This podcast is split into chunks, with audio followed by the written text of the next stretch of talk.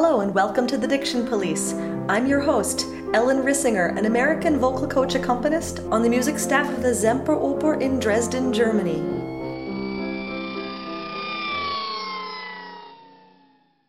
On this mini episode, Kerry Deal and Michael Strauss offer us some help with rolling our R's. Kerry is on the voice faculty at Boston Conservatory and MIT, and her husband Michael is a vocal coach accompanist at the New England Conservatory and Boston Conservatory. Both of them also maintain busy performing careers as well as teaching.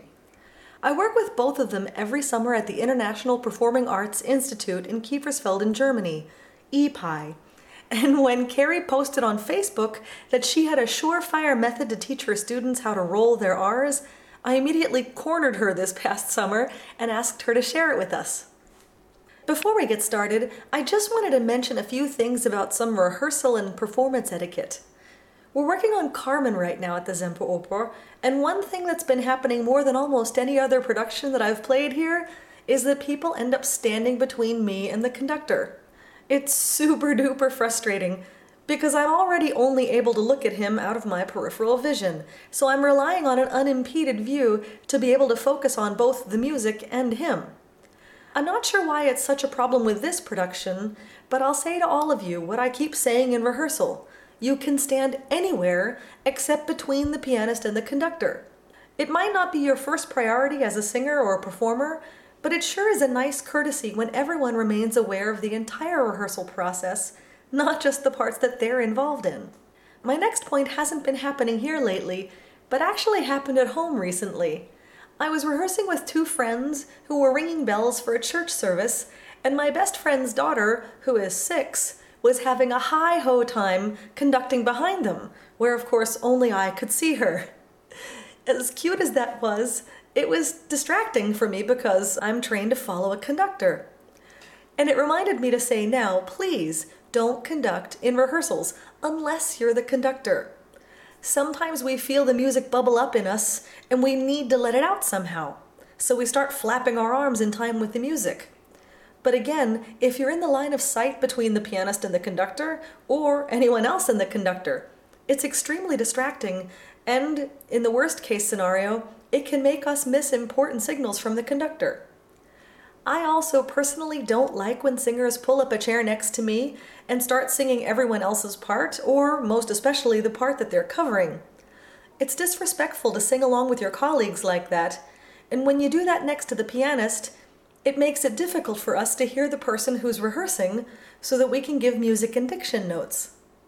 And the last piece of etiquette that I wanted to mention comes from a concert I played years ago where I shared the accompanying duties with another very young coach conductor who had no training as a pianist, but rather as a violinist.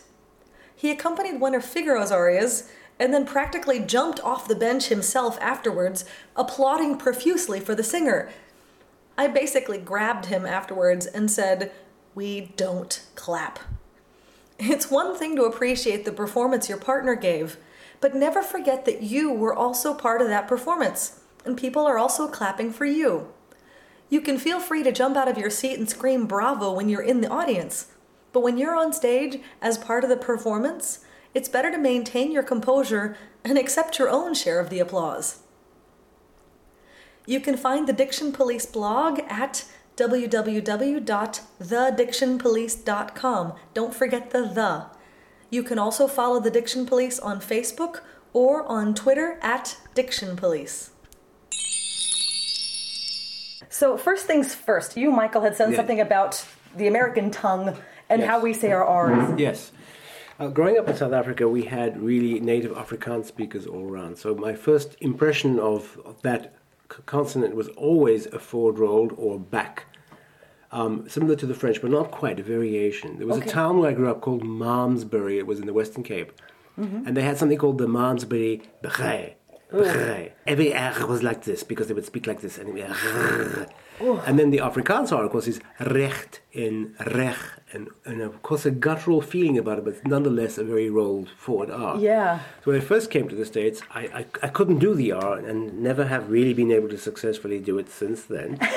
um, He doesn't want to do it. yes. Um, so I, it struck me as being curious why it sounded familiar to my ear, and I, I, for my taste, it sounded very close to uh, an Irish brogue, Okay. like the R.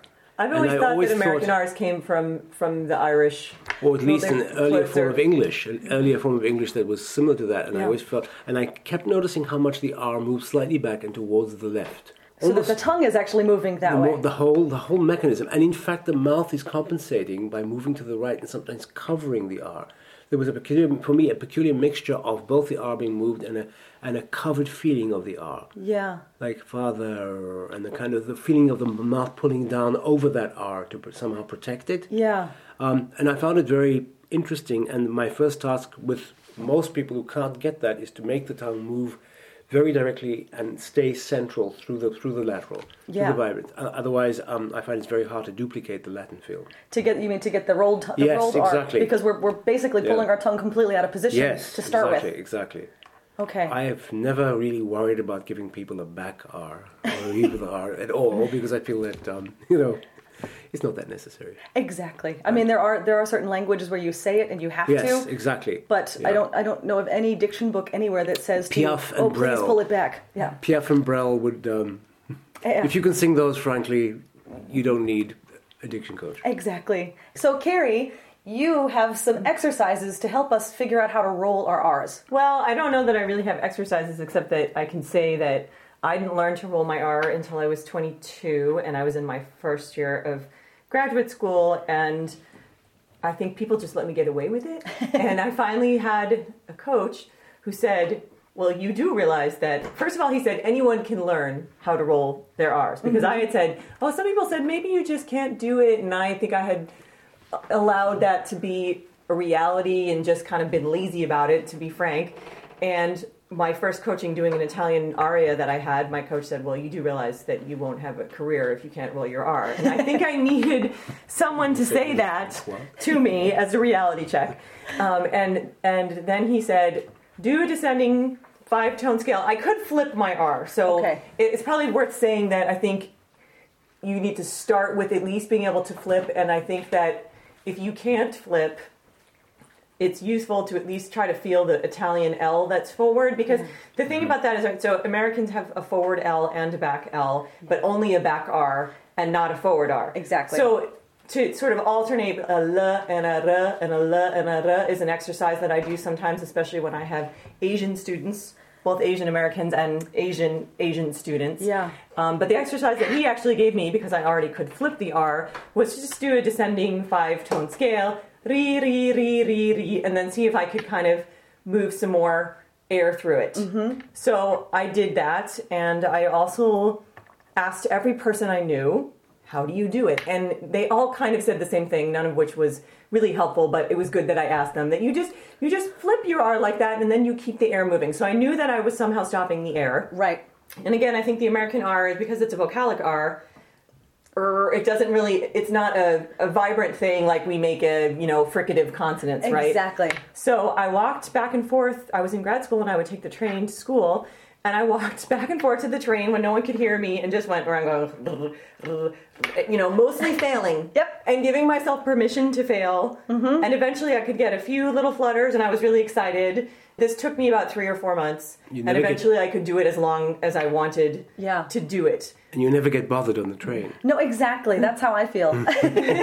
No one bothered me. People it's avoid you yes. quite quite severely. I tried to stop when people were walking by.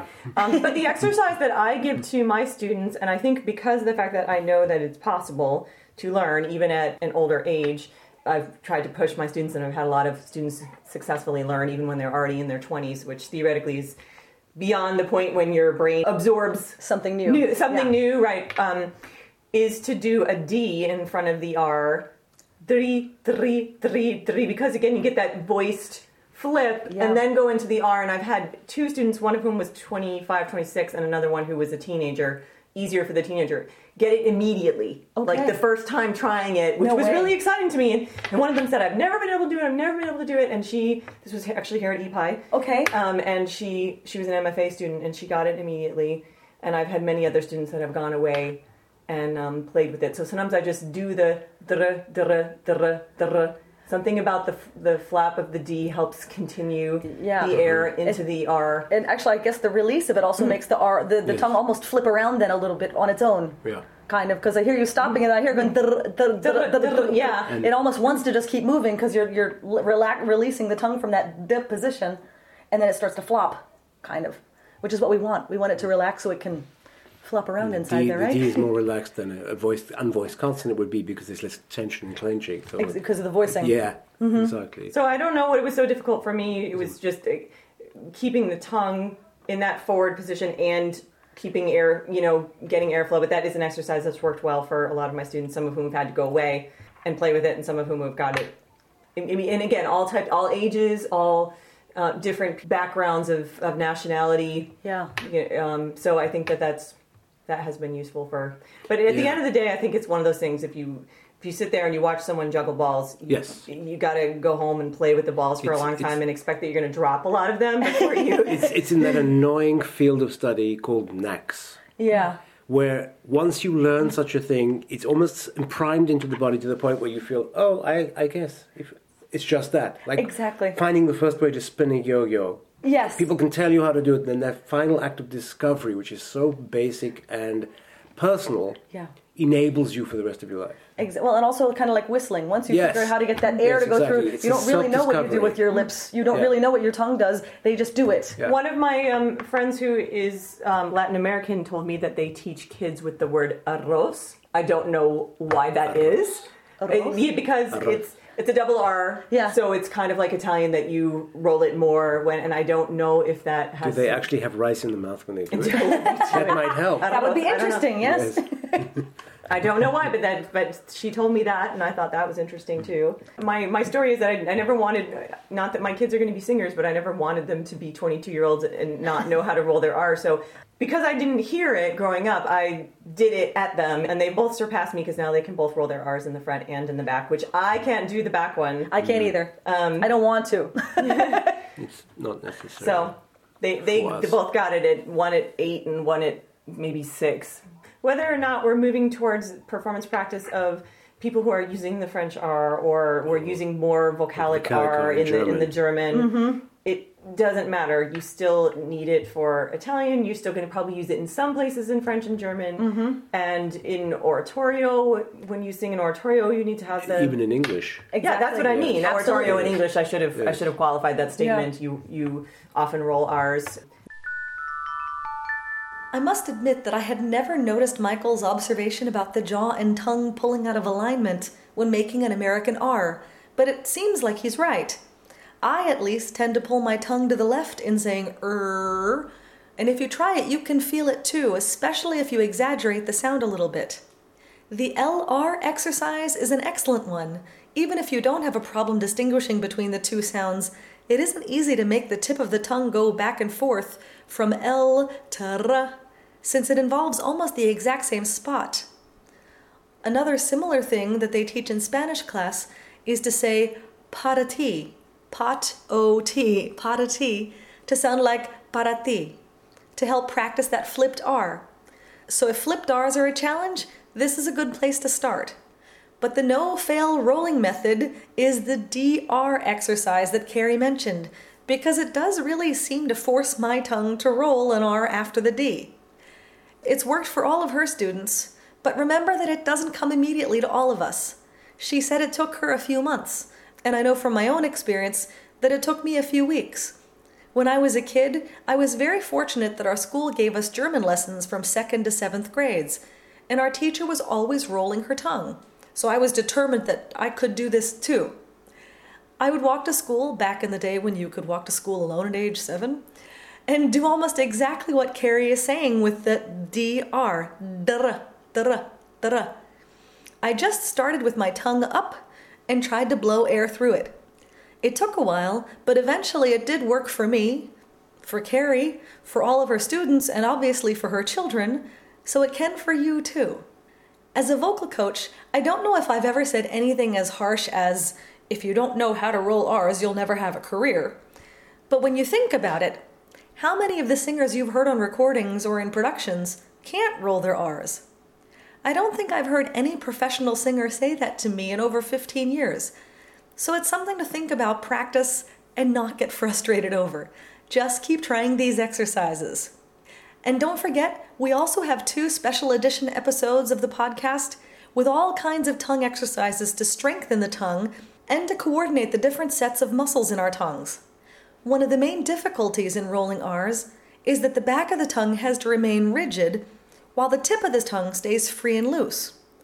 With two different sections of the same muscle working independently of each other, it does take time to coordinate these movements, and all of these exercises can help with that. I know we had promised to make a video of those tongue exercises that Zilka Korpiers and I had talked about, and we are still planning on it, except that every time we try to practice for it, we realize that we will look like two blonde women licking our lips. So we're trying to find a way to do it that doesn't look trashy. But we are still working on it, I promise. This is just a mini episode because my friend Mirko Roshkovsky, who's been on several episodes of the podcast, was in town with me this week, and I knew I wouldn't have enough time to put a full length episode together. But I hope this gives you some ideas to help with your R's and the impetus to get practicing. Next week, German tenor Martin Koch joins us to talk about all of the different possibilities of the IG combination in German diction. In the meantime, to find out more about Kerry Deal and Michael Strauss, or if you have any questions or comments for me, Ellen Rissinger, please visit the blog at www.thedictionpolice.com. And if you enjoyed this podcast, please give it a good rating on iTunes or post about it on Facebook and Twitter so that others can find it and benefit from it. Thanks for listening. See you next time.